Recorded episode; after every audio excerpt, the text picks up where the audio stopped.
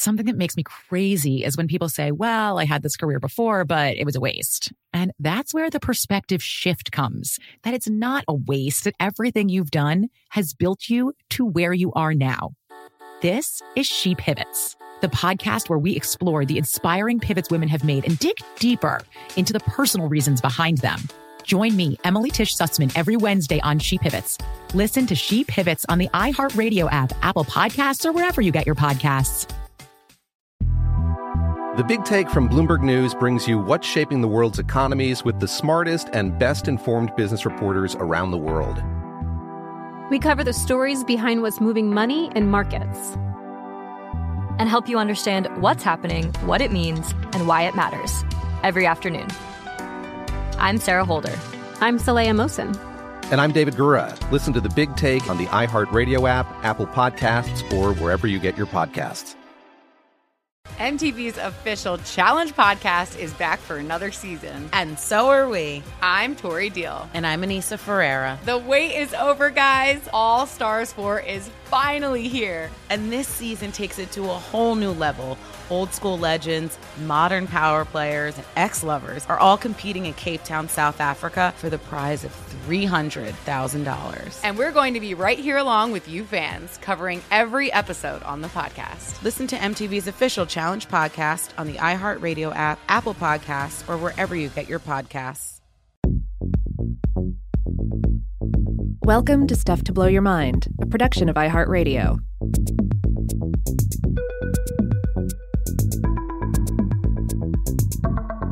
Hey, welcome to Weirdhouse Cinema. This is Rob Lamb.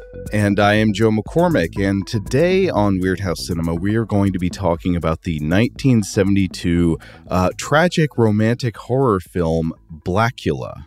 Yeah, yeah. This uh, so this is, in a sense, another Dracula movie. We'll get into that in a bit. Um, and I'm, I'm, generally down for for any Dracula film. We've covered various Dracula movies already on Weirdhouse Cinema. Most recently, we talked about 1972's Dracula AD 1972, in which the Count awakens in contemporary London.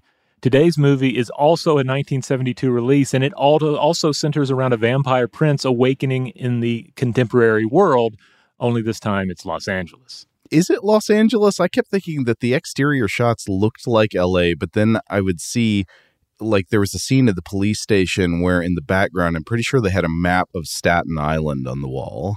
Well, I didn't notice that. I just I, I believed the movie when it told me it was Los Angeles. Well, wait, did the movie even say it was L.A.? I didn't remember that. Uh, yeah, our um, our character Dr. Thomas uh, supposedly works for the Los Angeles Police Department. Oh, okay then. Oh, maybe he's just like a, a Staten Island map hobbyist. That's why it's up there. I don't know. Um, but y- you know what? So uh, I th- this movie had been on my radar for many years, but I hadn't seen it and uh, until you picked it for the show, Rob. First of all, I, I really liked it. But second, it's a very different movie than I imagined. I think because the title is a pun and because mm-hmm. I understood it to be part of the the blaxploitation wave, I had always expected it would be more of a satirical horror comedy, that it would be sort of a uh, a satirical take on American culture from a black perspective, using some uh, using like vampire themes to to get across some of its like uh, comedic observations. But it's really not a comedy at all. Instead, it is a I think very serious and very effective uh, tragic romantic horror film. Yeah, yeah, and it's interesting. We'll be discussing this a bit, like the, the degree to which that transformation seems to have taken place. Because I think the studio initially envisioned something that was more of a comedy and was was more of more satire and was just about you know giving the audience a good time. Uh, but this was transformed by uh, at least two of the key individuals involved, if not more. Also, I have to say the comparison to Dracula 1972 AD is hilarious because multiple things. So first of all, I think Blacula is a much better film than that. But the other thing is that we kept joking in that episode that uh, Dracula 1972 AD did not really put Dracula in 1972 AD. He was almost mm-hmm. like he just hangs out in an abandoned church the whole time and then victims are brought to him so he never encounters modern culture or anything like that and uh, we we talked about the potential for realizing uh, you know Dracula as a sort of fish out of time character who's running into all of the the texture of the modern world and and having friction when interacting with it. You could expect that that Blacula could be like that as well, but really there is not much fish out of time about it at all. In fact, by the time our our vampire hero arrives in in 1972 he's like the coolest person in 1972 he's like more at ease and at home than anybody who just normally lives their life here. Yeah absolutely. So yeah Blacula is a very well known film in the history of horror and vampire movies and and certainly has a has this, uh, its place in uh, in the history of black cinema so like yourself yeah i'd been familiar with it for a long time but I'd never taken the time to actually sit down and watch it. And and part of you know part of that was like I, I assumed it was more of a comedy. I you know I wasn't sure how it might have aged, how it was received, what its legacy was. Because you know not everything that is often categorized under the broad label of blaxploitation is worth a revisit. But uh, I, I, just kept seeing more film um, creators, more artists, more historians, um, especially artists and historians of color, singling it out for its strengths. Uh, one such artist uh, is Rodney Barnes, uh, an American screenwriter and producer whose writing credits include Everybody Hates Chris, The Boondocks, and also the TV series Winning Time on HBO. Uh, he was also apparently in a, an, he has an additional crew credit on Blade. I'm not sure what he did on that, but but mm. still, nice vampire connection. Mm-hmm. But uh, I picked up his 2023 graphic novel Blacula: Return of the King illustrated by Jason Shawn Alexander. And it's really fun. It's a modern sequel to the film Blacula, reawakening um, our, our central prince character once more in contemporary Los Angeles and on a collision course this time with his vampiric maker. Uh, it's really, again, really good, really fun. And it includes an extended intro in which Barnes describes being a horror fan as a kid uh, and being at the time mostly dependent on a diet of Hammer horror films, which featured predominantly white casts and never a black vampire.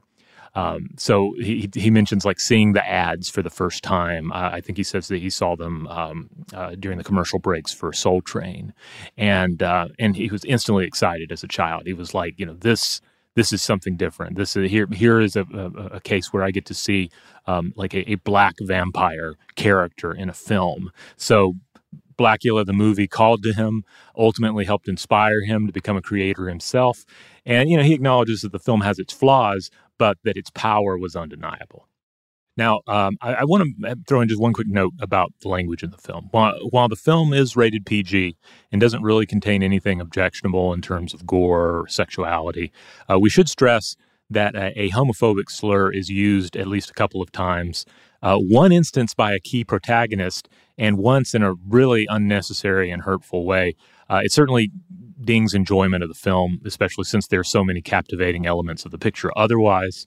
Uh, so I wanted to, to single that out. Uh, I was reading a little bit more about this in The Dracula and the Blacula 1972 Cultural Revolution by Lemon and Browning. Uh, this was published in 2009's Dracula's Vampires and Other Undead Forms Essays on Gender, Race, and Culture.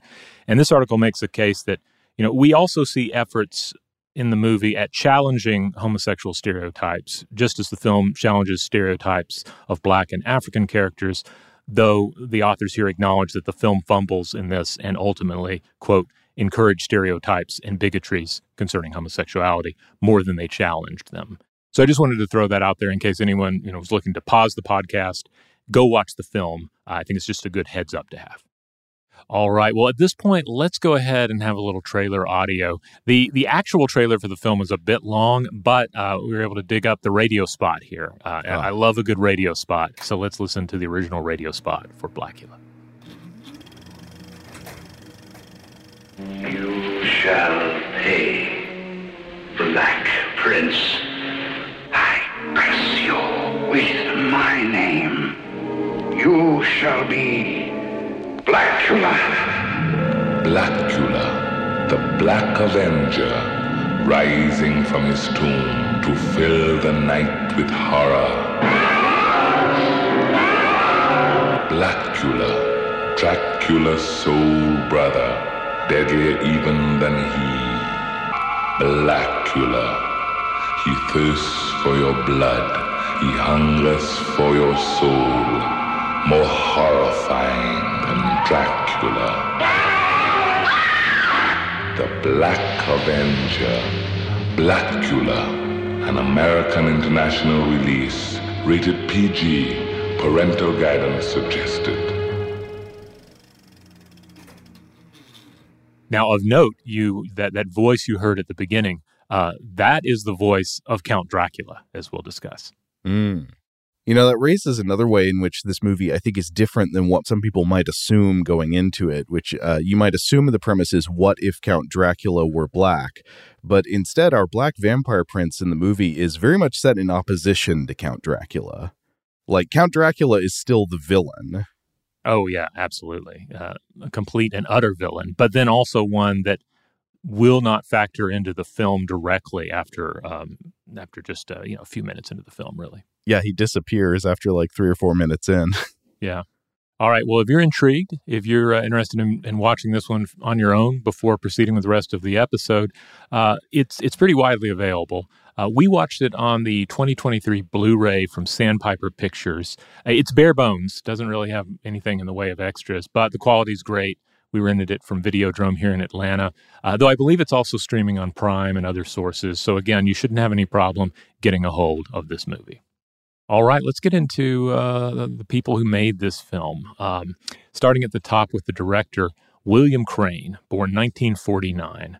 American director and UCLA film school graduate, best remembered for this film and, and thus his contributions to black cinema of the 70s and more broadly the horror genre itself. Uh, prior to Blacula, he'd worked in TV. He directed a 1971 episode of Mod Squad, though he apparently worked as an uncredited intern director on the 1970 Sidney Poitier movie Brother John, which also features uh, Paul Winfield.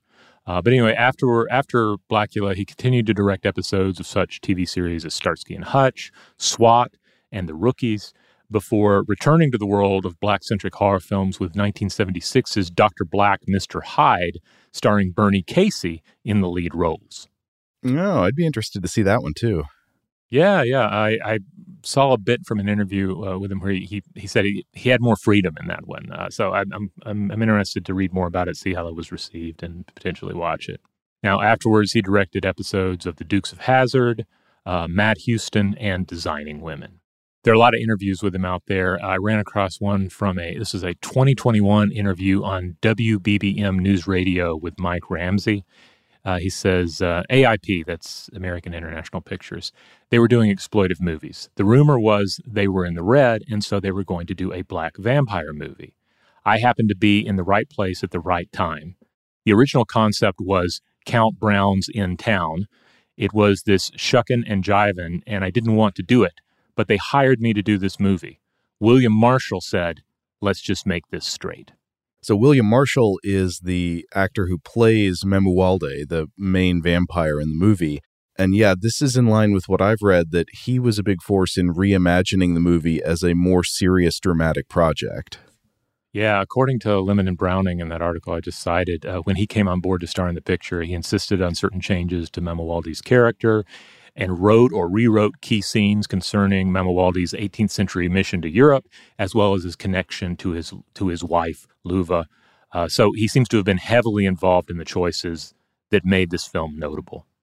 But by emphasizing the tragic romance at the core of it, I don't want to undersell the horror elements of this film. No. Because uh, to come back to uh, like Crain's approach to it as a horror film, I think the scary scenes, though it's not wall to wall scares, the scary scenes are quite effective. There are some extremely creepy shots in this movie. Like, uh, it, it does a thing uh, a couple of times where uh, a character, uh, like a monster, a vampire character, is just directly approaching the camera. So the camera is at a fixed position, and the vampire is just gliding straight into your face. And I don't know. That's not a kind of shot that I think of as very common in mm-hmm. horror films, but uh, it uh, even even though it seems like it would be, I don't know why it's not, but it's very effective here. Yeah, yeah, you can imagine these scenes uh, really uh, sizzling on the big screen uh, in, in front of a packed house. And it's worth noting that this film was quite a success. Uh, so, and, and certainly played an important part in sort of paving the way for uh, additional uh, black horror films uh, that came out uh, afterwards. Though it's, uh, we should also note this was not. I think sometimes it, this is described as the like the quote first uh, black horror film, which is not the case. There there were earlier examples of this.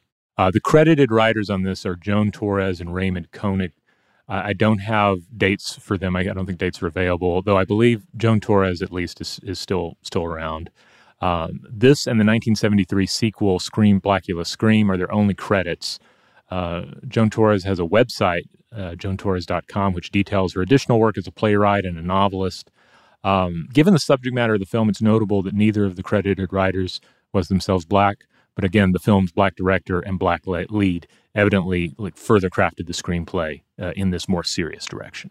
Just wanted to note you, you, mentioned the sequel Scream Blacula Scream, which does also have William Marshall in it. Uh, I don't know anything about the reputation of that movie, but I wanted to note it does have Pam Grier in it, so that's a reason to watch.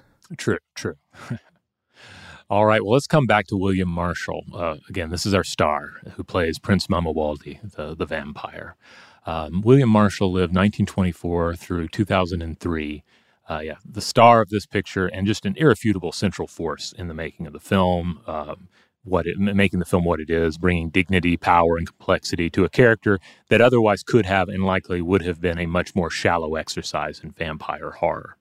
Marshall was an American actor, director, and opera singer with impressive credits across stage, screen, and TV.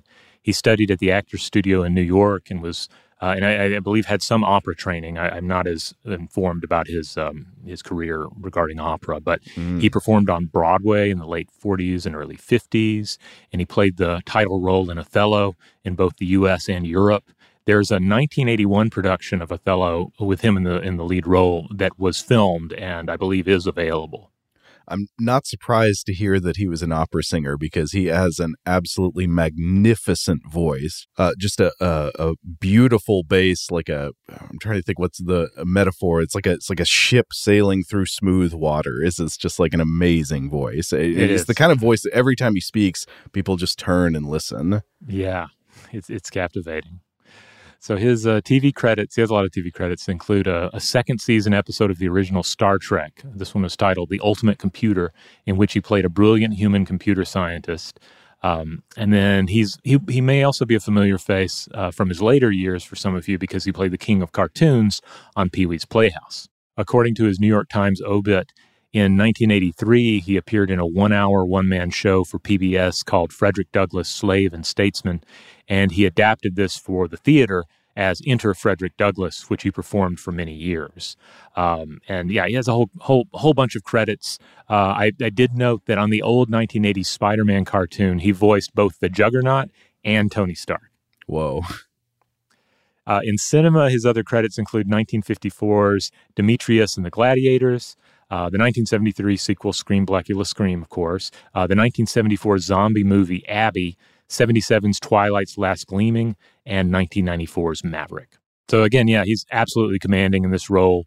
You can see how he was such a powerful force on the trajectory of this film as well. First of all, in pushing for these changes, and secondly, according to Crain uh, in that interview I was looking at, in being able to deliver on those changes in such a way that as the dailies or the raw footage was rolling in from the filming, the studio like they just followed suit. They didn't fight it because they saw that it was absolutely working.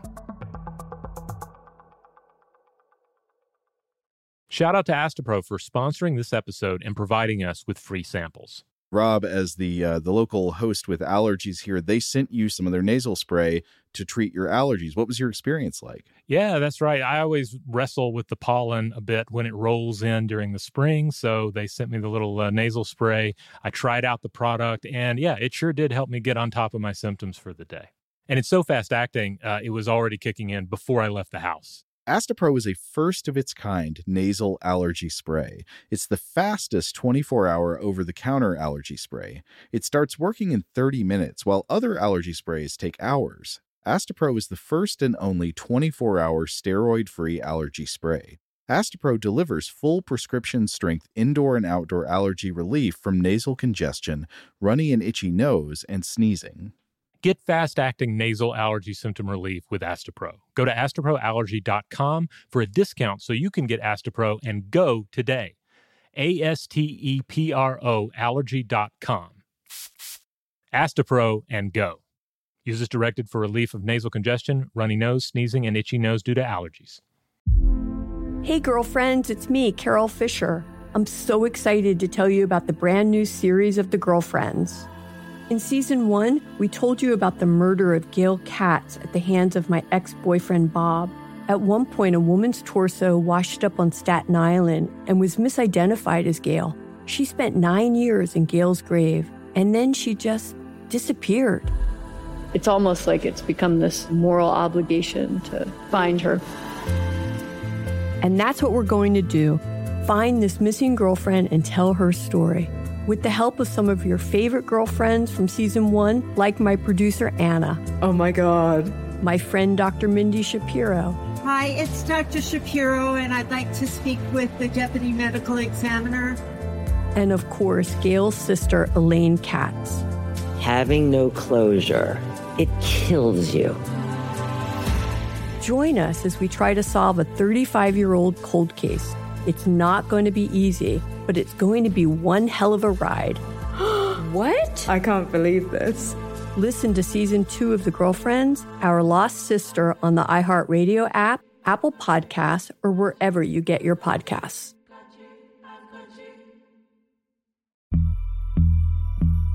As important as choosing the right destination when traveling is choosing the right travel partner. Gene! Eugene Fodor. Gene, was Budin. Much of the joy you will find on the road comes from the person you share it with. So you write the books, Gene, and Vlasta runs the business. I understand now. It is a wise man uh, who marries a wiser woman. But be careful and choose your travel partner well, because the worst trips result when two partners have two different agendas. Get down! I'm not stupid, Gene. Something is going on, and it's high time you tell me the truth.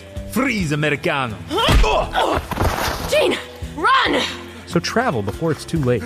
Your money will return, your time won't, and we're all too quickly approaching that final destination. Listen to Fodor's Guide to Espionage on the iHeartRadio app, Apple Podcasts, or wherever you get your podcasts. All right. Uh, so moving on to the rest of the cast, uh, we have a dual role here of Tina and Luva, uh, which we'll we'll get into what that means here in a bit. But uh, these characters are played by Vonetta McGee, who lived 1945 through 2010. American actress who'd been in several films prior to this, including the Italian Western The Great Silence.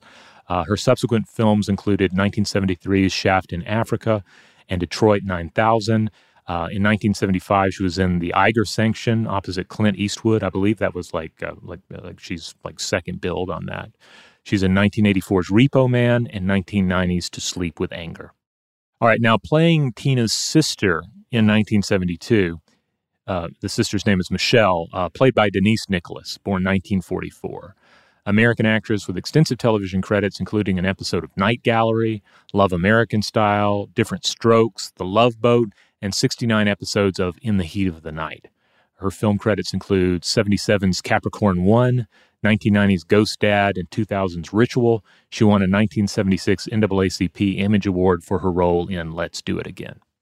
I feel like a big part of Michelle's role in the plot is we have to have somebody who is skeptical of the vampire stuff because Tina ultimately is going to become wooed by the power of uh, of Mamuwalde, and you know she she ultimately is like, yeah, okay, I'll be a vampire because I love you. Um, the character we're about to talk about, uh, Dr. Gordon Thomas, he's pretty much from the beginning is like, I think a vampire could be responsible for these killings. Uh, so Michelle is going to be the one who's like, I don't believe this, and I do not want to go dig up a grave tonight. Yeah. Yeah, yeah. So let's get to Dr. Gordon Thomas because he, he, he's essentially the Van Helsing character of, yes. of the of the of the movie. He's the investigator, the the human hero. Yeah, yeah. Um, and uh, he is played by Thalmus Rasulala. Uh, he lived 1939 through 1991. American actor with extensive TV credits going back to 1960, including Perry Mason, the original Twilight Zone, All in the Family, Mission Impossible, Sanford and Son, The Jeffersons, Kojak, The Incredible Hulk. Uh, he also shows up in an episode of Star Trek The Next Generation, playing the character Captain Donald Varley. Also notable, uh, he pops up on a 1975 episode of Saturday Night Live uh, specifically in a skit titled Exorcist II, uh, in which he plays Father Merrin. I like that the the implied comedy is, of this skit is how ridiculous it would be to make a sequel to The Exorcist, but then just a couple years did. later they literally did. Yep. um, of note, that episode of Saturday Night Live was hosted by Richard Pryor, uh, you know, the, the great stand-up comedian, and the musical guest was was the legendary Gil Scott Heron.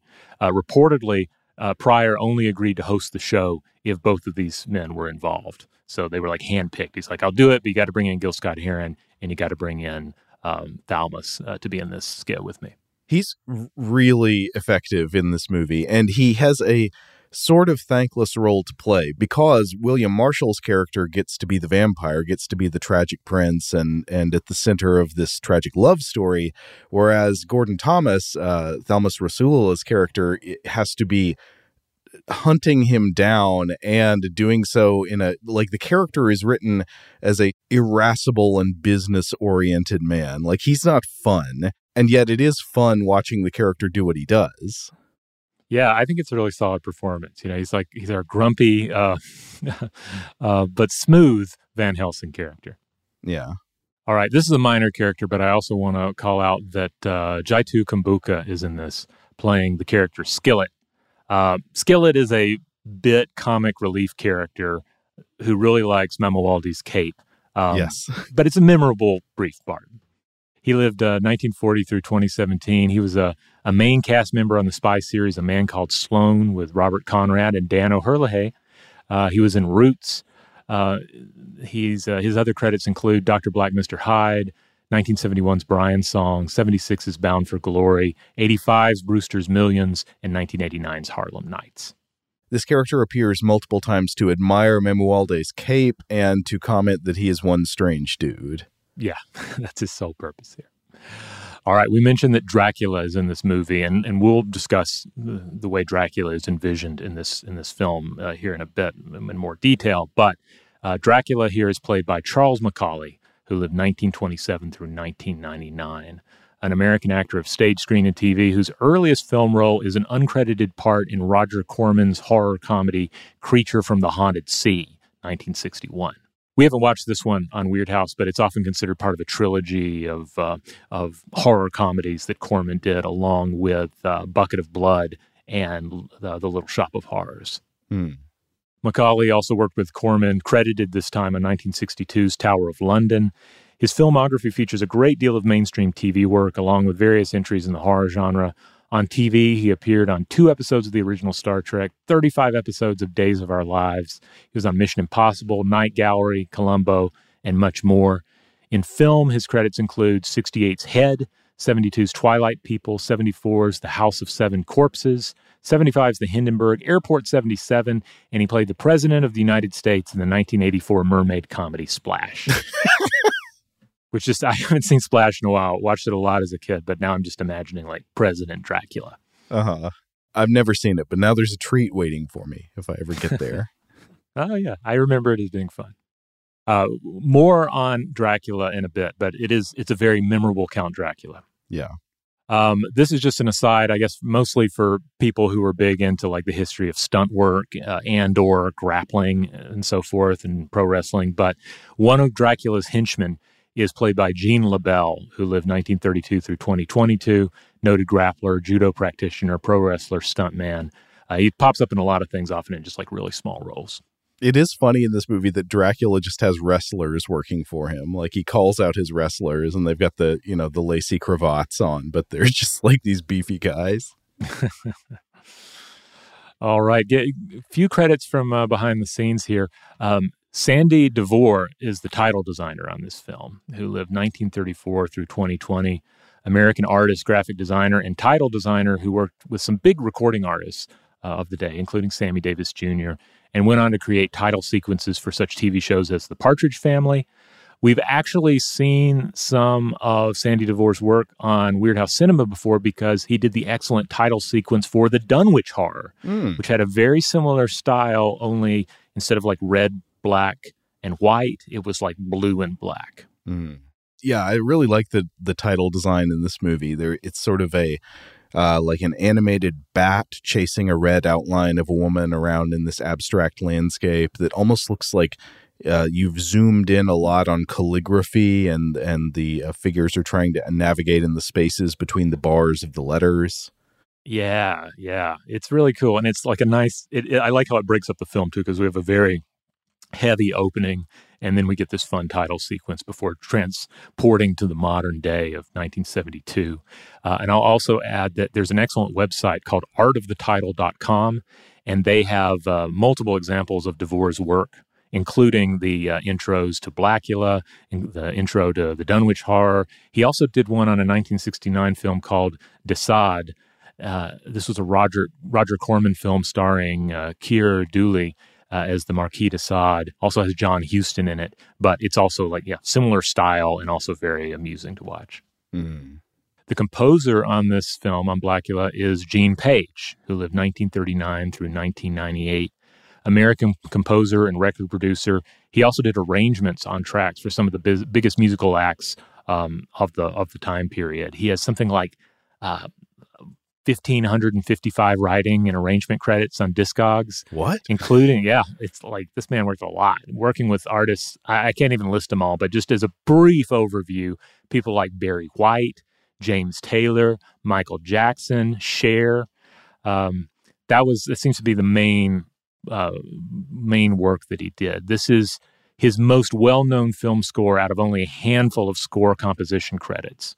I love the music in Blacula, and it works. I think on every level. Like there's some just uh, uh, non-diegetic background music that uh, that you know uh, it brings the right uh, horror ambiance, but then there is also plenty of funk in the movie, and then even some diegetic on-screen band performances that are fantastic as well.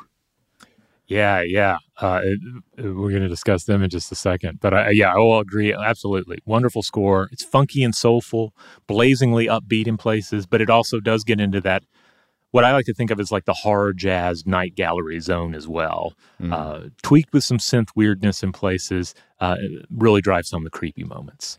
Uh, now, the the musical performances uh, that you mentioned, these are uh, performances by the Hues Corporation. They were a pop and soul trio uh, best known for a hit that would come out a couple years later in 1974, Rock the Boat. I mean, you, I don't even have to, to hum it. You all know it. You've all heard Rock the Boat.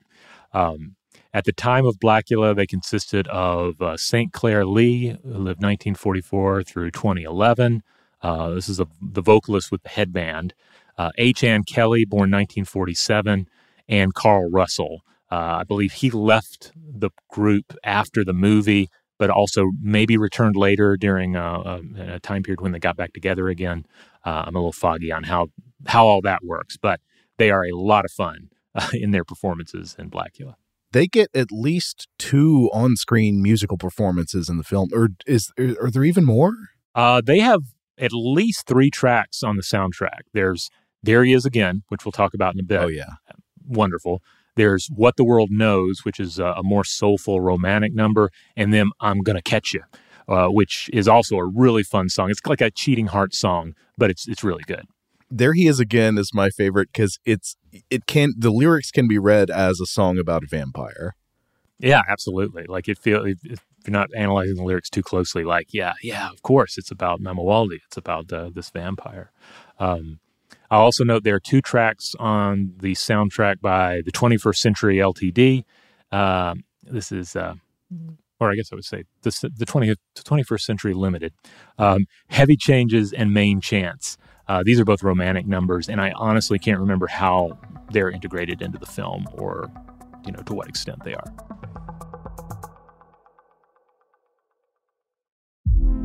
Hey, girlfriends, it's me, Carol Fisher. I'm so excited to tell you about the brand new series of The Girlfriends. In season one, we told you about the murder of Gail Katz at the hands of my ex boyfriend Bob. At one point, a woman's torso washed up on Staten Island and was misidentified as Gail.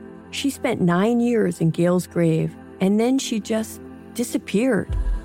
It's almost like it's become this moral obligation to find her. And that's what we're going to do find this missing girlfriend and tell her story. with the help of some of your favorite girlfriends from season one, like my producer Anna. Oh my God. My friend Dr. Mindy Shapiro. Hi, it's Dr. Shapiro, and I'd like to speak with the deputy medical examiner. And of course, Gail's sister Elaine Katz. Having no closure, it kills you. Join us as we try to solve a 35 year old cold case. It's not going to be easy, but it's going to be one hell of a ride. what? I can't believe this. Listen to season two of The Girlfriends, Our Lost Sister on the iHeartRadio app, Apple Podcasts, or wherever you get your podcasts.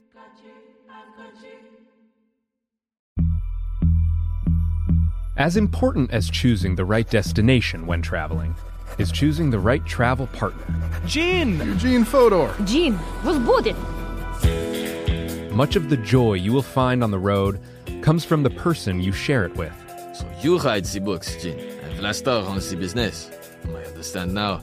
Tis a wise man uh, marries a wiser woman. But be careful and choose your travel partner well, because the worst trips result when two partners have two different agendas. Get down! I'm not stupid, Gene. Something is going on, and it's high time you tell me the truth. Freeze, Americano! Gene, run! So travel before it's too late. Your money will return, your time won't, and we're all too quickly approaching that final destination. Listen to Fodor's Guide to Espionage on the iHeartRadio app, Apple Podcasts, or wherever you get your podcasts. Hey guys, I'm home. Everyone knows that it's Dad's job to be a bit of a joker. Sorry I'm late, everyone. There was an accident at the factory. Monty fell into the upholstery machine. Don't worry though, he's fully recovered. Good one, Dad. Did you get the pizza for dinner? So he likes to keep everyone happy with some dad jokes. Yep, right here. I had a coupon, and it saved me a lot of dough. Well, the truth is, Dad is just a fun guy. Hey, I'm not a mushroom. Please stop. Where does he get these stupid jokes from? He listens to the Daily Dad Jokes podcast. Oh, great. More dad jokes for me. We've delivered over 15,000 jokes to over 3 million listeners, and man, the postage fees are killing us. Listen to the Daily Dad Jokes podcast every day on the iHeartRadio app, Apple Podcasts, or wherever you get your podcasts. Okay, you ready to talk about the plot? Let's do it. So we open on the exterior of a castle on a dark and stormy night. Rain pours down, battering the castle towers, and bolts of lightning cut through the darkness. And a Chiron text on the screen says uh, Transylvania, 1780, Castle Dracula. So we cut inside the castle to an ornate dining room illuminated by candles and a roaring fireplace. And Count Dracula is here, and he is hosting a pair of guests after what seems to have been uh, some kind of international diplomatic function, meeting with dignitaries. Now, this Count Dracula is not exactly of the Bela Lugosi variety. He has he has like longer hair, it's kind of grayish brown in color, and a goatee. He's wearing a black and gold coat over a blue vest with a frilly white cravat. And uh, he is immediately unlikable, smarmy, palpably untrustworthy, and we will soon come to realize racist. He is uh, he's at first kind of superficially friendly to his two guests, and the guests are uh, Prince Mamuwalde and his wife, Princess Luva, who are royalty from uh, what is initially an unnamed African country, but we will later learn that they are from the Ibani nation in the northeast of the Niger Delta. Uh, Mamuwalde is dressed in a dark suit with a powder blue cravat, and Luva is wearing a beautiful, elaborate, multicolored dress with beadwork jewelry. So they've just uh, seemingly finished a meeting with an array of diplomats and heads of state from around the world, and Dracula is pouring cognac all around. Mamuwalde and Luva explain to Count Dracula that they're here for a reason. They are on a mission to gain international ally- allies in support of what seems to be a treaty. Uh, a treaty to do what? Well, Luva pulls out a, a text, uh, a document to present to Count Dracula, and he reviews it, and then he recoils from the document in disbelief. Apparently, this treaty that they're pursuing would bring about the cessation of the international slave trade. Dracula doesn't like this idea. He counters that uh, he says, surely slavery has merit. And Mamuwalde raises an eyebrow. He asks how one would find merit in barbarity. But Dracula says, well, slavery may be barbaric from the point of view of the slave, but it holds lots of appeal to the slave owner. And then he transitions to making revolting comments with sexual overtones about how it would, in fact, be appealing to him to own Luva. Yeah, the the overt racism of Dracula is quite fascinating here. I, I, think the film delivers the vibe in a way that a mere summary doesn't really capture. But yeah, this Dracula is in many respects presented as is almost a kind of it's it's he's almost the institution of slavery incarnate. You know, it's it's all done in a few short scenes here, but you know, he dismisses objections to the practice on economic and sort of this is the world grounds, but quickly slides into increasingly overtly racist rhetoric before directly provoking Mamuwalde by offering in cruel jest to buy his wife. And this then quickly transcends into physical assault, separation, murder, and a curse that transcends human lifetimes. And we also see his aristocratic mask completely slip from again from this like snide aristocrat to just absolute evil cruelty and hunger yeah so at the beginning of the exchange dracula is uh is condescending and smarmy but it's it's interesting to see how it just flips to overt hostility as soon as he is faced with something he disagrees with mm-hmm. So, of course, Mamuwalde won't tolerate this shocking behavior from Dracula, uh, but he keeps his composure. He rises from his seat and he he uh, gathers Luva and says that they are leaving. But the evil count will not allow it. He summons his his minions, his henchmen, to take hold of them, and then violence breaks out. Uh, Mamuwalde puts up a valiant fight. He uses like improvised weapons from the room. I think he, he grabs a torch off the wall, and then one of the henchmen grabs a, a saber off the wall, and they fight there in front of the fire. But eventually, Mamuwalde is outnumbered and overpowered by the Count's fighters. And eventually, we see the the Count's uh, side, including not just like the muscly wrestlers, the the stuntmen we were talking about earlier, but like a whole coven of looming ghouls and these wheezing hooded blood drinkers.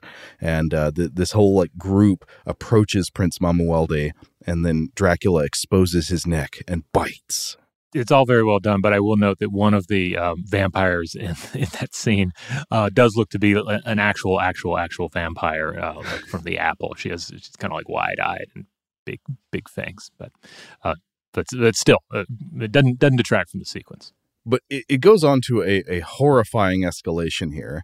So uh, there is an interment scene. Luva and Mamuwalde are walled up in a secret room in the castle where Dracula is going to doom Luva to die of thirst and starvation in the room, while Mamuwalde is locked inside a coffin to transform into a vampire and forever yearn for blood that he cannot have and here dracula he he places a curse. He says quote i shall place a curse of suffering on you that will doom you to a living hell.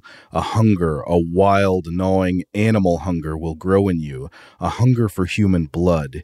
Here you will starve for an eternity torn by an unquenchable lust. I curse you with my name. You shall be Blacula, a vampire like myself, a living fiend, you will be doomed never to know that sweet blood which will become your only desire. And then slam, slam shut the coffin door, they padlock it, and they close the wall. And the, the cursed Mamuwalde and Luva are left trapped in this room forever. Yeah, it's it's heavy stuff. And uh and, and it's also worth noting here, like this we hear the name Blacula here and we'll we'll hear an echo of this later. But Mamuwalde never in this film self-identifies as Blacula. Like this is the name uttered by Dracula as he curses him. Yes. Now it might seem curious why Dracula is portrayed uh, Rob, I, I bet you picked up on the same thing. He's portrayed not just as being cruel to them, but specifically as having an orientation of vengeance. He is vengeful towards Mamuwalde and Luva, and they've done nothing whatsoever to harm him. Like there's no reason for he for him to be vengeful. But I think it fits. It it goes with the theme. Like this is a common posture of of racism, like vengeance, a, a feeling of need for vengeance in response to nothing. Yeah, I think that's a great point. Um, I, I want to uh, again mention that Macaulay is, is really great in this sequence. Uh, he continues to, to lay on Dracula's evil very effectively. And I love the way that they made him up. So blood's dripping from his lips after he has fed on Mama Mamuwalde and he's taunting Luva. Um, but it's also draining from his eyes. You know, like he's like, like like he's he's a vicious beast that's so fatted on blood that his body can't contain it at all anymore. It's just kind of leaking out of every orifice. And um, yeah, it's just brutal stuff. Well, yeah, and I think the blood running out of the eyes, to me, it is a visual signal to convey hate. Did do you get Yeah. the same thing? Yeah, I think so. Yeah. So here we go to the credits. Uh, and again, I love the design of the credits. Uh, there's groovy modern music. There's the animated bat chasing a woman around in the abstract landscape. It's, it's very cool. Uh, after the credits, we return to Dracula's castle, but it's the present. Dracula's house is undergoing an estate sale, and we've got a couple of wholesale antique buyers from America who are here to, uh, they're about to sign the paperwork to buy everything from the castle. The two antique dealers are the characters Bobby McCoy and Billy Schaefer. And these are the characters uh, I think you alluded to earlier, Rob, who are portrayed as very stereotypically gay. Um, uh, apparently, they don't find out until the last minute that all of the uh, the stuff they're about to buy belonged to Count Dracula. Uh, the seller is is worried that this is going to endanger the deal and gives them a discount. But uh, do they really need one? The answer is no, because the Dracula thing is a bonus to them. Uh, Bobby says, "Where we come from, Dracula is the creme de la creme of camp. We're going to get a fortune for these things." Yeah, the guy here was worried about uh, you know he, about a, about having to deal with a Dracula refund or an, or a Dracula discount. He should have been uh, he should have been adding to the price. He should have been asking more for all this Dracula stuff. Billy also says that he has seen all of Dracula's movies. Uh, so I think it's interesting that it's like, what is the understanding of Dracula in the world of this movie? I, here's what it seems to be. First of all, in this movie, vampires are real. Count Dracula was a real historical vampire in the late 1700s, though some modern characters believe he was just a myth. And this character is separate from Vlad the Impaler, who lived in the 15th century. Also, in this universe, Dracula exists as a character known in horror films and stories. Presumably, the novel Dracula exists.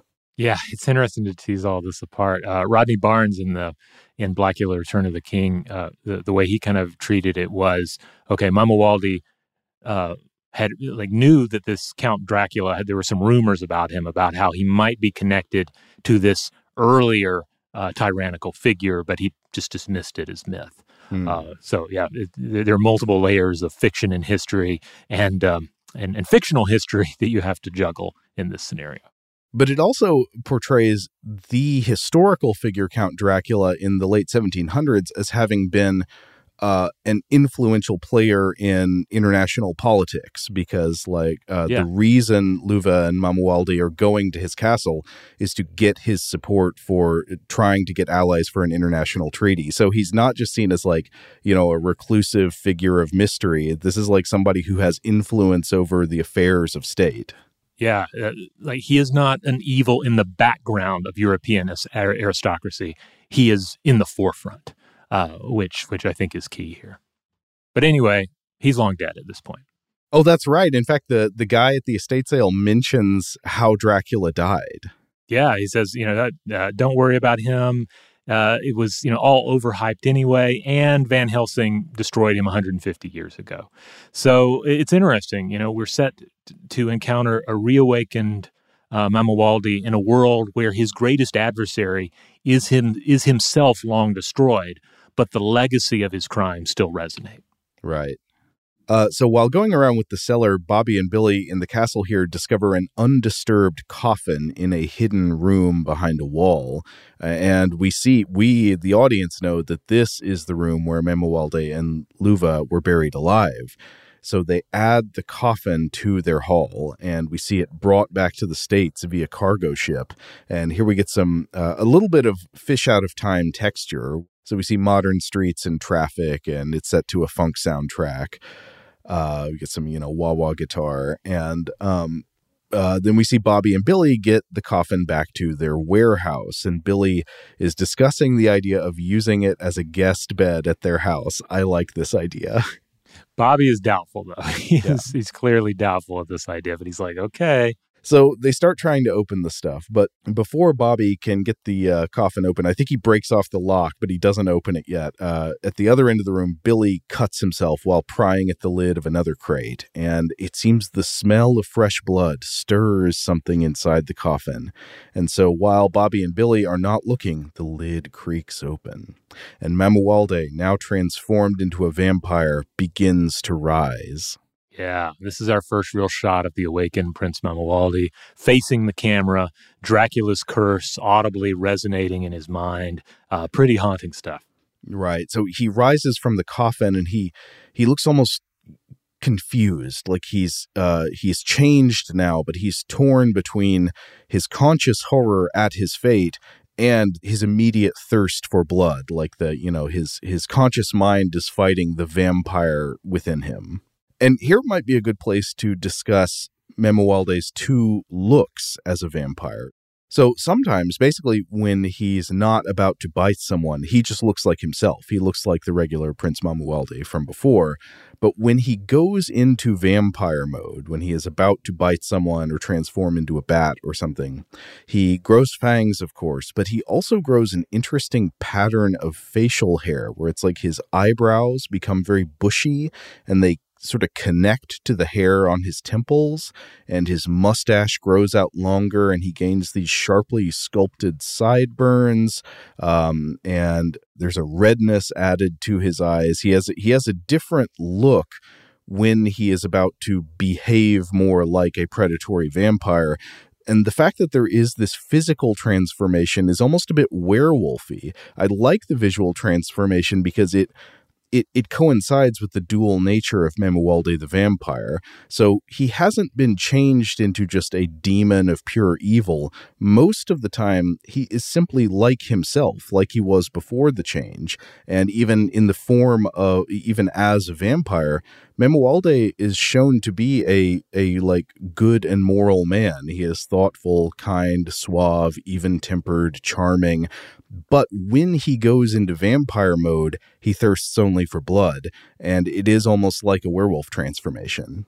Yeah, I think the pronounced widow's peak that he develops when he's in uh, full vampire mode, uh, in hunger mode, is key. And I think the real take home here is if someone you know, you suddenly encounter them and they have a pronounced widow peak uh, that that uh, extends um, uh, further down than their hairline originally was, uh, then you need to run because that person has become a Dracula of some sort.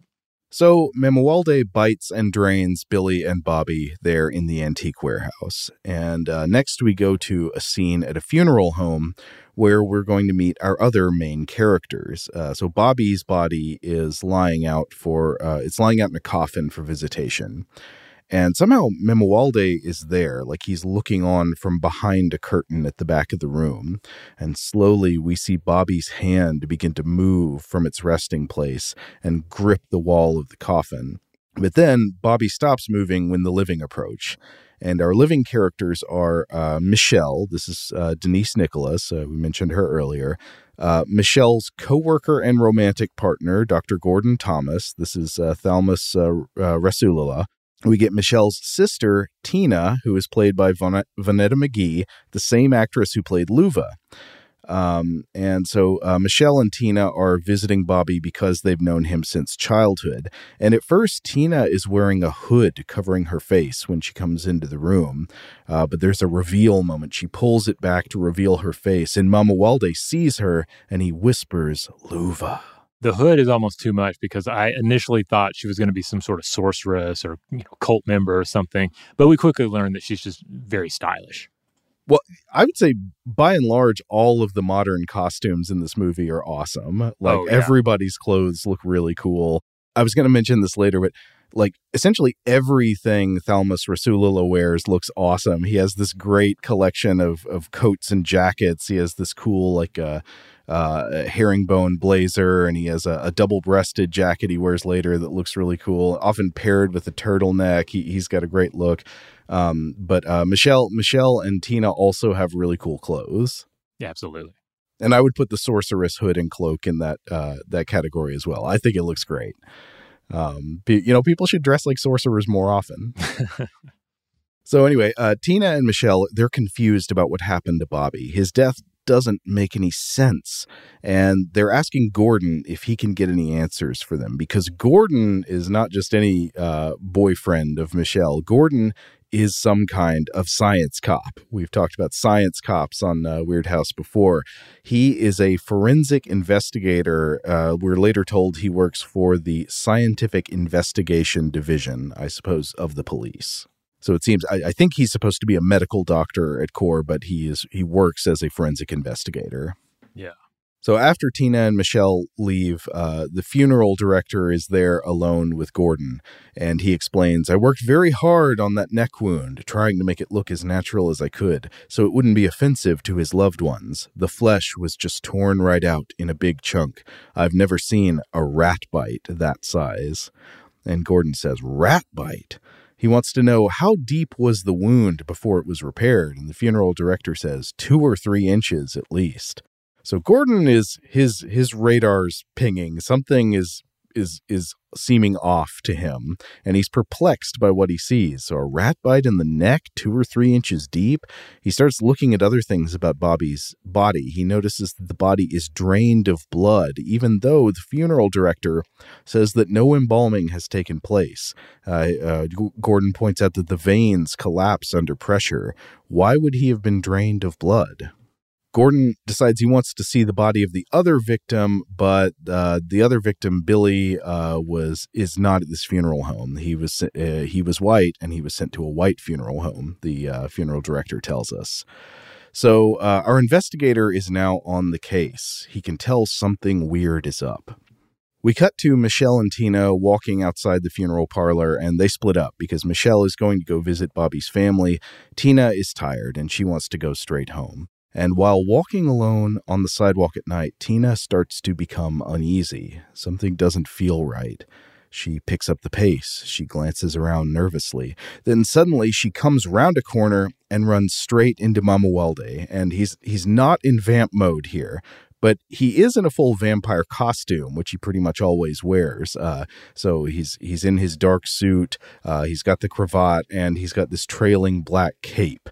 And he addresses her hopefully at first, saying "Luva," but Tina doesn't know what he's talking about. She she tries to back away, and he takes hold of her. He says, "Luva, it's me," but she doesn't know him. She screams, "Let go!" and he does. She runs away in a panic and she, she drops her purse in a pedestrian underpass tunnel. And Mamuwalde follows and picks up the pocketbook. He's still looking around for where she went when suddenly he is hit by a cab.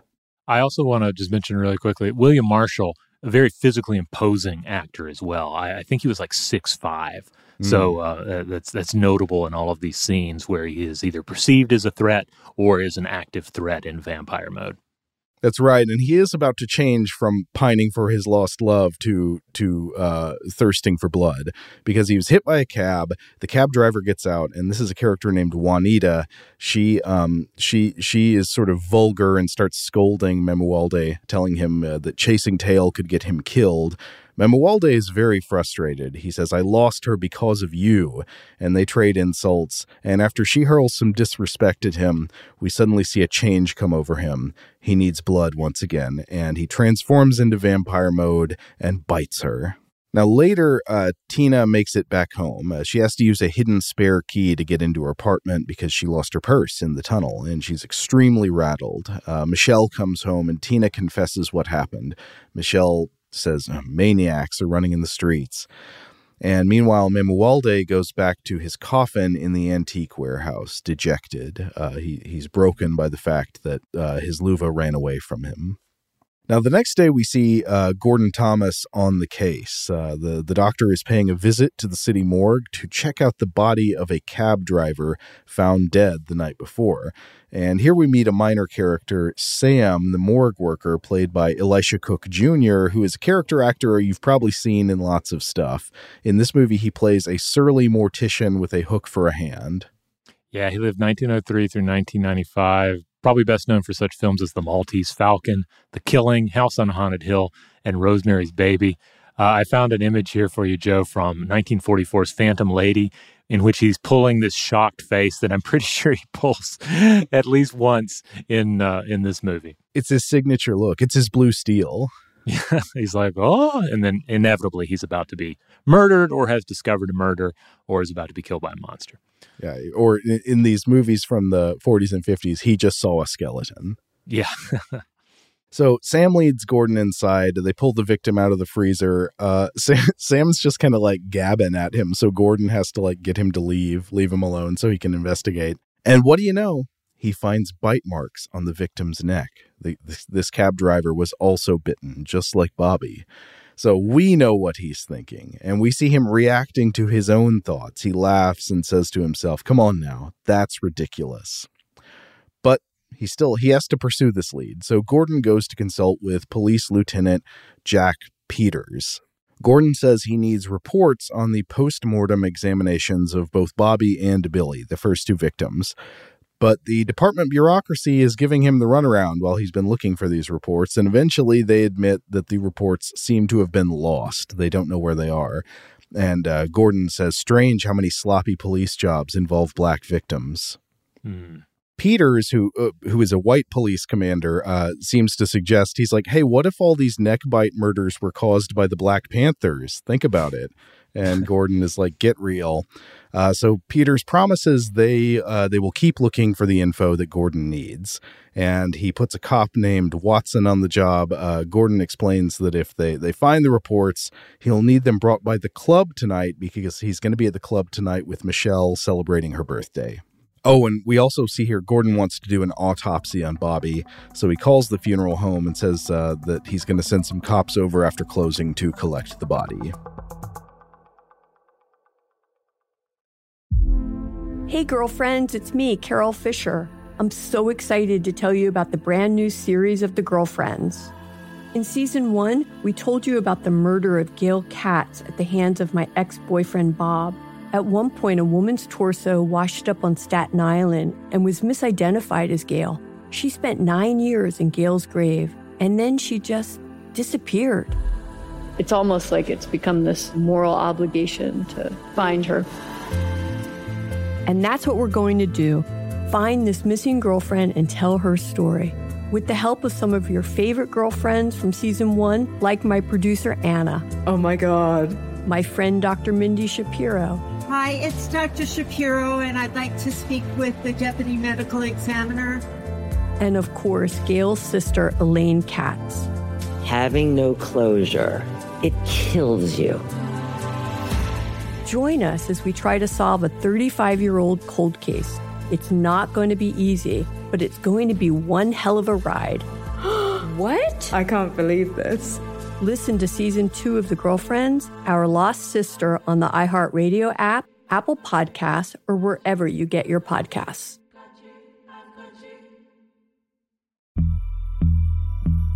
As important as choosing the right destination when traveling is choosing the right travel partner. Gene! Eugene Fodor! Gene, was booted!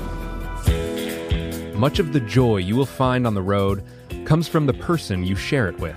So you write the books, Gene, and Vlasta run the business. I understand now. It is a wise man uh, who marries a wiser woman. But be careful and choose your travel partner well, because the worst trips result when two partners have two different agendas. Get down! I'm not stupid, Gene. Something is going on, and it's high time you tell me the truth. Freeze, Americano! Gene, run! So travel before it's too late. Your money will return, your time won't, and we're all too quickly approaching that final destination. Listen to Fodor's Guide to Espionage on the iHeartRadio app, Apple Podcasts, or wherever you get your podcasts. Hey guys, I'm home. Everyone knows that it's Dad's job to be a bit of a joker. Sorry I'm late, everyone. There was an accident at the factory. Monty fell into the upholstery machine. Don't worry though, he's fully recovered. Good one, Dad. Did you get the pizza for dinner? So he likes to keep everyone happy with some dad jokes. Yep, right here. I had a coupon, and it saved me a lot of dough. Well, the truth is, Dad is just a fun guy. Hey, I'm not a mushroom. Please stop. Where does he get these stupid jokes from? He listens to the Daily Dad Jokes podcast. Oh, great. More dad jokes for me. We've delivered over 15,000 jokes to over 3 million listeners, and man, the postage fees are killing us. Listen to the Daily Dad Jokes podcast every day on the iHeartRadio app, Apple Podcasts, or wherever you get your podcasts.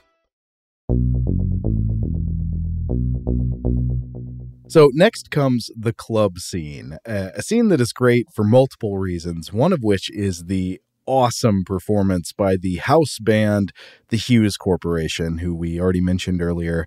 Uh, but this is a full musical number. We get to see the entire song, full band playing. Uh, there, there are three lead singers. There's, there's like a singing ensemble in the group, and uh, they are awesome dancers. They each have their own like solos and and all that. The song is called "There He Is Again," and the Hues Corporation just rocks. I thought the song was killer. Um, as we, I, I think we said this earlier, but it sounds like the lyrics could be about the vampire in the film. Uh, so the lyrics are like, "There he is again, looking at me from across the street. There he is again, making my heart skip another beat." Uh, there's some line in there. Uh, oh well, the chorus is "Look the other way when he comes by you." There's one part where they're talking about how they think he can read your mind. Uh, there's a line where he says, I know he thinks I want his love so much. I love the levels of mental simulation in that. Mm-hmm. Yeah, this is my favorite of the Hues Corporation tracks. And um, if I haven't mentioned it already, uh, the combined score and soundtrack is widely available on music streaming platforms. So you can definitely dip in and get a taste of this. Uh, it originally came out on vinyl as well, but I don't think it's benefited from one of those awesome modern vinyl restorations, which which seems like a missed opportunity. Oh yeah, this is truly great stuff. It doesn't just like work in the movie. I'd love to just put this on anytime.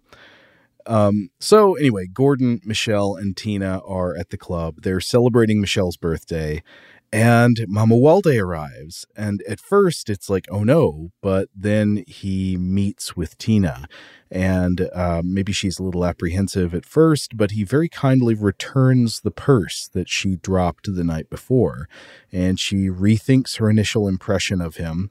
And Tina then surprisingly invites Mamuwalde to join them at their table. And this is not vamp mode, Mamuwalde, obviously. This is evening attire, Mamuwalde. Mm-hmm. he is super charming, the absolute height of debonair sophistication.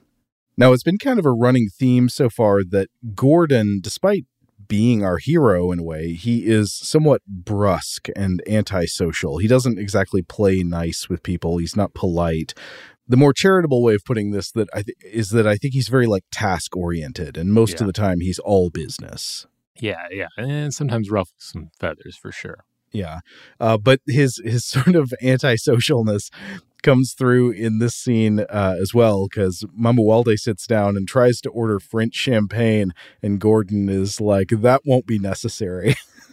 but then the ladies overrule him, so they do get the champagne service. Now, side note, uh, this is another scene in a film where they're sipping champagne from coupe glasses, you know, from wide glasses as opposed to flutes. Um, I really need to dive into the history of appropriate glassware for bubbly because I, have seen this. I think feel like we've seen this in some films we've watched on Weirdhouse, in HBO's The Gilded Age, which is set in the 1880s. They're also drinking all their champagne out of coupe glasses or mm-hmm. something very close to a coupe glass. Um, and, and I, I feel like I've always heard that that uh, that argument was like, oh no, you want a narrow glass because you know of the way the bubbles form and so forth. Hmm.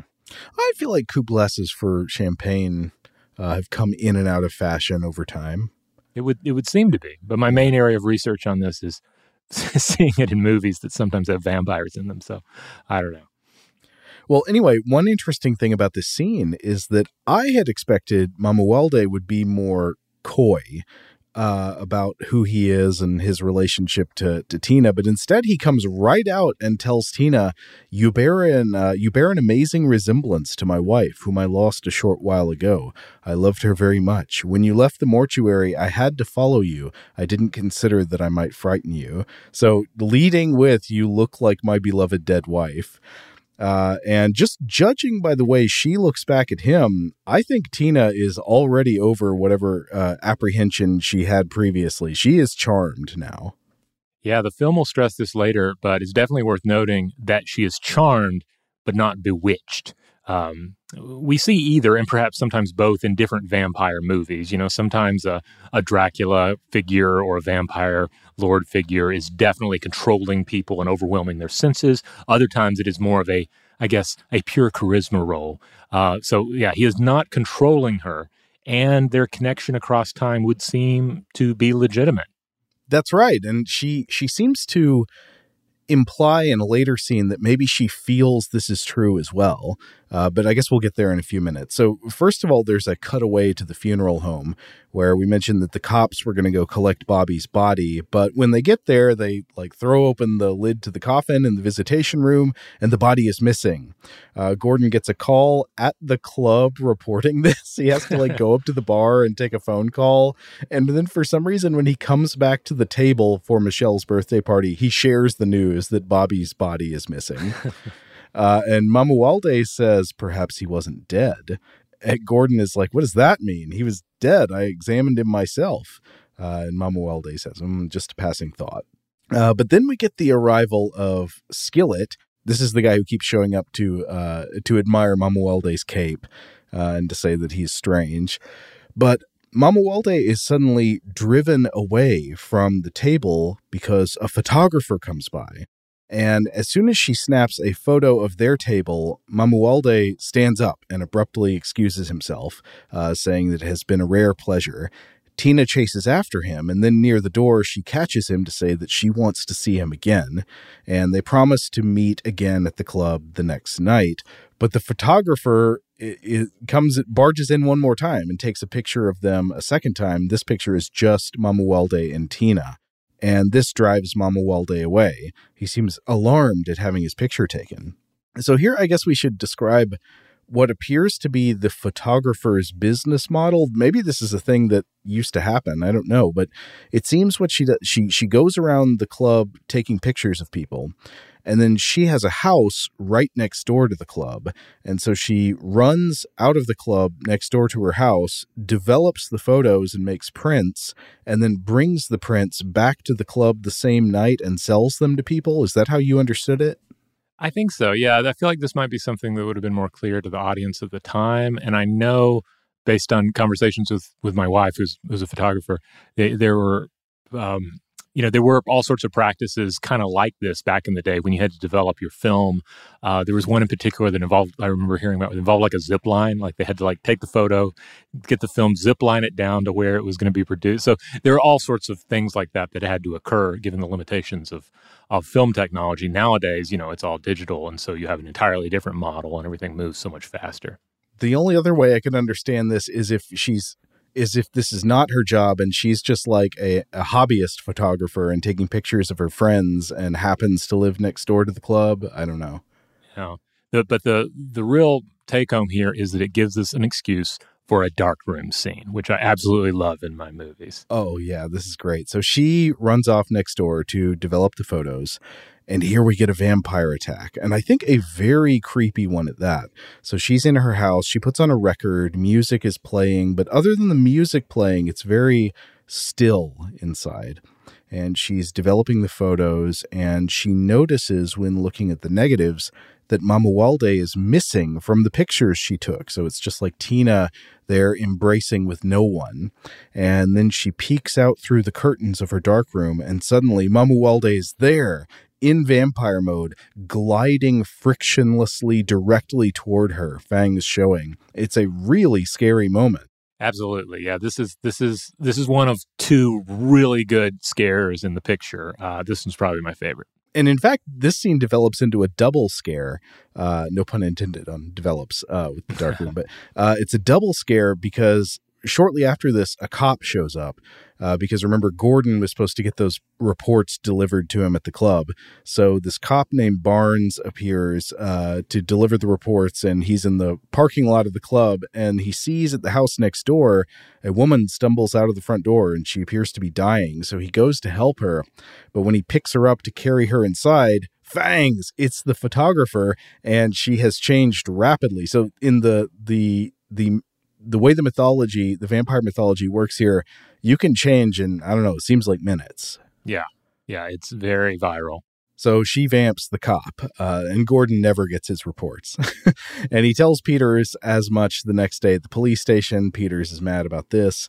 Uh, Gordon wants to get permission to dig up Billy Schaefer's grave to do an autopsy. Peters tries to get a permit for this, but he can't. So then, in a very funny turn, Gordon uh, he explains to Michelle that they're just going to have to go and illegally dig up Billy's body themselves that night. And Michelle is kind of resistant to this idea at first, but he like sweet talks her into it. He basically he, he like kisses her and he's like, "Come on, do it for me." And she's like, "Okay." Okay, we'll go. We'll go violate the graveyard. Um, so that night, while Gordon and Michelle are out digging up a grave, Mamuwalde comes and visits Tina's apartment. He says he couldn't wait to see her and he needed to speak to her alone.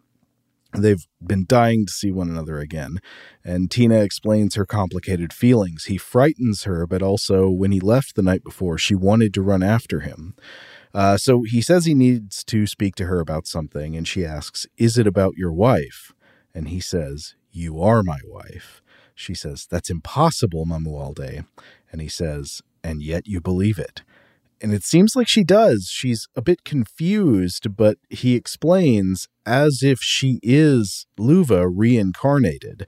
He explains who they are, uh, that uh, that they come from the Abani people and were sent as diplomats to Europe to gain allies who would support their uh, their protest of the slave trade. And then Mamuwalde says, On that mission, I myself was enslaved, my wife murdered, and I was placed under the curse of the undead. Our assassin was the vampire Count Dracula. Now, Tina protests that Count Dracula is a myth. He, he wasn't real, but Mamuwalde explains he was real. Quote, as real as I am now, as real as you are, and as real as my need for you. You are my Luva recreated. Uh, so she asks again what he wants, and he says that he wants her to rejoin him. And it's not spelled out exactly what that means, but it seems that's understood as join him in undeath. Yeah. Now she seems torn. She she wants to, but she's afraid. She says, I can't. And then he says, You must come to me freely with love or not at all. I will not take you by force, and I will not return. I have lived again to lose you twice. And he rises to leave. He goes to the door, but she stops him and asks him to stay. They embrace. It seems she does want to rejoin him, whatever the cost. It's a poignant scene. It is, and it's emotionally complex because you can see in his performance that when they embrace and kiss, that it's not just that he loves her, it's not just that he desires her, but there is uh, there is a feeling of relief Yeah. Of like a of a burden being lifted, Mm. and uh, because I guess because uh, he won't have to be be like this alone. Um, Yeah. And so, uh, meanwhile, uh, Gordon and Gordon and Michelle are doing their grave digging. Uh, Gordon digs up Billy's grave in the middle of the night while Michelle holds a flashlight. They open the coffin, and what do you know? Billy pops up, a full vampire. He attacks Gordon. Gordon throws some really good punches, some haymakers, beats him up with a shovel, and stakes him. And uh, now it seems Michelle and Gordon have both seen the proof. They are definitely dealing with vampires. Yeah. There's no denying it now. And Michelle is like, Oh, all those books you've been reading. Apparently, Gordon has been doing a lot of vampire research. Uh, but Gordon quickly realizes that the other vampire victims will also rise from their slumber and attack, including the cab driver at the morgue. So he calls Sam from a payphone. That Sam was, um, what's his name? Uh, Elisha Cook Jr. Uh, uh, calls him from a payphone and tells him to take her body out of the freezer so he can come and perform an autopsy with Peters, but also to like leave her in a locked room, lock the door, and stay away. And then Gordon goes to pick up Peters to show him the evidence of the vampire menace. What's going to happen? Of course, there is a vampire attack. So, uh, vampire Juanita rises from her frozen slumber to attack Sam. And this is another really well done vampire attack sequence. The music is really great. Uh, this this is this is awesome. Yeah, it's a it's a creepy, unusual shot where the door opens and we see from Sam's perspective, he's like at the phone down the hall, and she's running directly at the camera in slow motion, just eyes wild, fangs out you can imagine this this this whole sequence playing really well in the theater too because yeah. you get that moment where he almost he has the keys out right he's almost going to do it he's almost going to going to lock the, the, the body in the room but then the phone rings so yeah it's oh, like yeah. you can imagine uh like the energy in the theater right no no no um so back at Tina's apartment, we see Tina and Mamuwalde in bed, and she expresses a desire to join him. But he says that can wait. Uh, now he has to leave before daylight because daylight would be fatal to him, and she tells him that she loves him. Gordon and Peters arrive at the morgue and they are attacked by the vampire, but Gordon, he's got the he he knows what to do now. He subdues the vampire with a big chunky silver cross. I like this cross. it looks really substantial. Yeah, it's really huge. Like it has, it's not one that you would normally just carry on your person. It would look ridiculous on on like a chain around your neck. I'm not sure where he got this. Yeah, uh, and Gordon explains to uh, to Peters that vampires multiply geometrically. He's done the math. They have to stop this fast, so they put out an APB uh, to look for dead people who have gone missing, like Bobby and then we get another club scene. I guess it's the mm-hmm. next night, and they're at the club again. The Hues Corporation is playing again. It's another jam, and uh, Gordon, Michelle, and Tina are sitting around at a table, and Mamuwalde joins them once again. He uh, cheekily orders a Bloody Mary, and then Gordon is like, "Hey, Mamuwalde, can maybe you can help me? Are you into the occult?" it seems kind of out of nowhere, but I think maybe it means like he's asking him because he wears the cape, so he you know looks like a vampire, I guess, because of the oh, outfit. Yeah. And the follow up question: How about the heavy stuff? yeah, exactly. Witchcraft, all that. Um, and this is, so it turns into a general quiz on the subject of the occult, vampires, and the devil. And Mamuwalde is like, "Oh yeah, vampires are the most interesting of all that stuff." Uh, we get another visit from Skillet, and when he arrives, Mamuwalde leaves and takes Tina with him. Uh, more talk about how he wants the cape, uh, but uh, there, there's a little tip off here. What happened to the photographer who was here the night before, uh, or I guess two nights before, maybe? Gordon decides to investigate. He goes next door to her house, and there he finds the photos where Mamuwalde is missing. Re- Gordon realizes that he is the vampire he's been looking for. And of course, this makes him worried for Tina, who just went home with him. So Gordon and Michelle rush to Tina's apartment to rescue her. They bust in, Gordon and Mamuwalde fight, and Mamuwalde runs off. The, and the police arrive on the scene, uh, and then there's like a chase. There, there, people are running around through alleyways trying to find the vampire, and then he finally appears. Uh, he gets one cop isolated, and he appears in vampire mode and kills the cop. So now Gordon and Peters know who the king vampire is, but they don't know where he is. So they begin an investigation to find his coffin because, uh, you know, along uh, uh, in in accordance with standard lore, the way you can destroy him is to destroy his coffin, destroy his resting place. Mm-hmm. Yeah, yeah. Especially I hunt him out during the day. Oh yeah, I guess that's the other way: is find him during the day and stake him while he's sleeping. Mm-hmm. So from here on out, the film becomes a lot more action oriented. Uh, like there's a scene where they find Vampire Bobby and trace him back to the antique warehouse, and there's like a raid on the vampire nest there at the warehouse, and there's a big fight with uh, uh, Gordon and the other police getting uh, getting ambushed by vampires and in this sort of maze of crates and boxes, and they end up throwing these oil lanterns to fight them off. There are a bunch of like uh, person in a fire suit stunts. Oh yeah uh, there's a scary moment where you remember the cop Barnes who went to help the photographer at her house. Mm-hmm. He, of course, we saw him bitten, but he's like one of their investigating party, and of course, he turns on them. At the end of this fight, uh, Mamuwalde appears and then escapes in bat form by transforming into a bat. Yeah, and of course, this is a classic bit, right? Um, uh, vampire transforms into a bat. But from an effect standpoint, it's kind of a, a, daring vampire movie trope to include because I think we've all seen examples of it that look that that uh, that look a bit silly, right? You know, you can imagine like here's here's a human, poof of smoke, and then a floppy bat on a string, right? It almost always looks silly. I, I'm trying to think of a movie where the transformation into a bat does not look silly. and you know, maybe I'm being super generous here uh, because I like so many other things about the picture, but I, I thought this one looked reasonably good considering oh, yeah. what the effect is. This is one of the better ones. I, I like it. Uh, but anyway, this all leads up to a big final showdown, a set piece at a chemical factory, which is where uh, Mamuwalde's coffin is stored now. So he Mamuwalde takes Tina there, uh, and the police give chase and then tragically while the police are running around in this uh, in this place looking through them through these like mazes of pipes and and you know chemical tanks and things they see the two of them and then a cop shoots at them and tina is killed mm.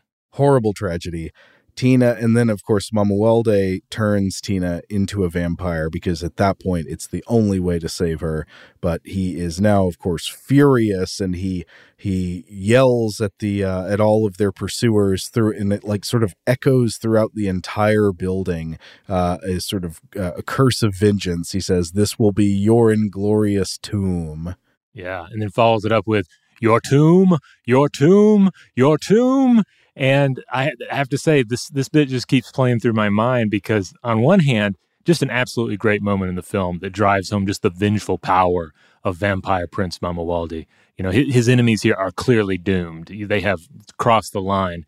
But it's also one of those bits of dialogue that, on paper, or coming from a lesser actor, it might have come off a bit silly, a bit fake. But but Marshall absolutely imbues it here with Shakespearean power it's strong. You can feel his rage, and then it becomes even even worse because uh, so he he turns Tina into a vampire because it's the only way to save her at this point, and then Gordon and Peters come across the vampire's coffin. They think they've discovered his coffin, and they're going to to stake him to end this.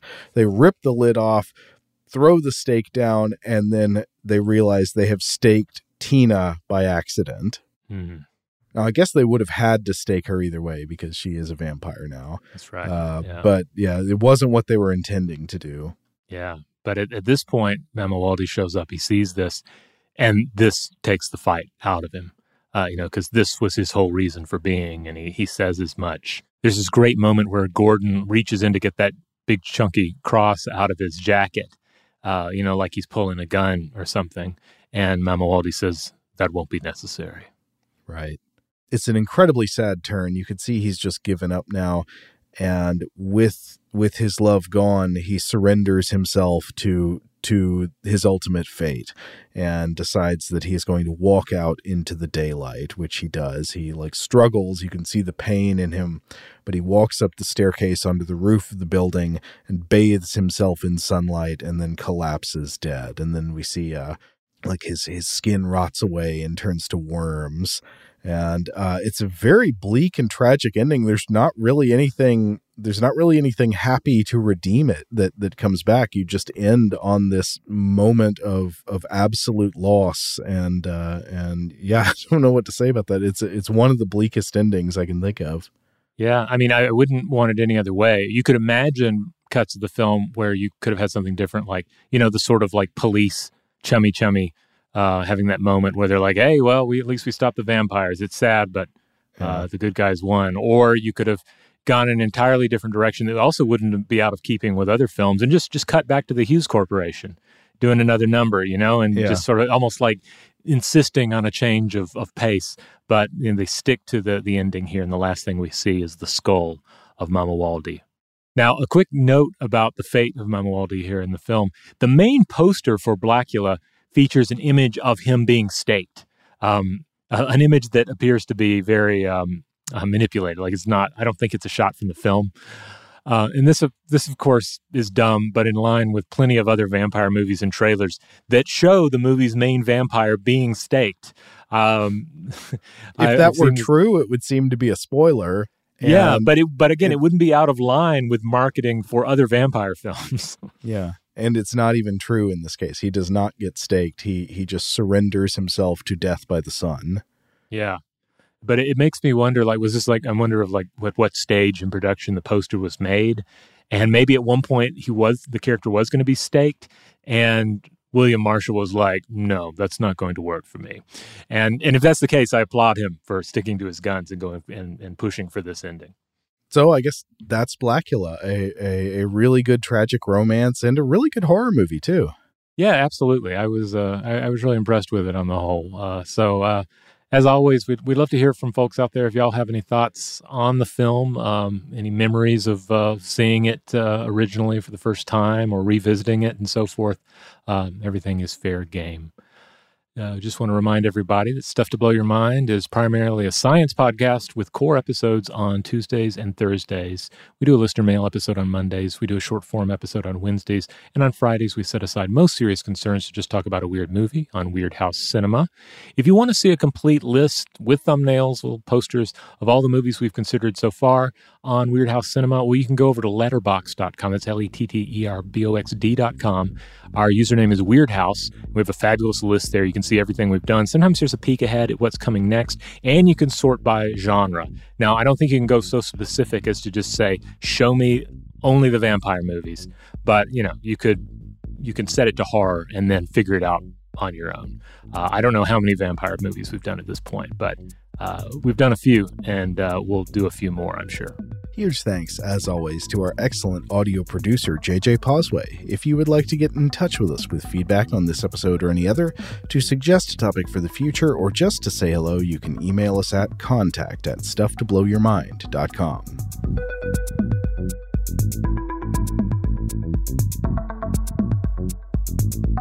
Stuff to Blow Your Mind is a production of iHeartRadio.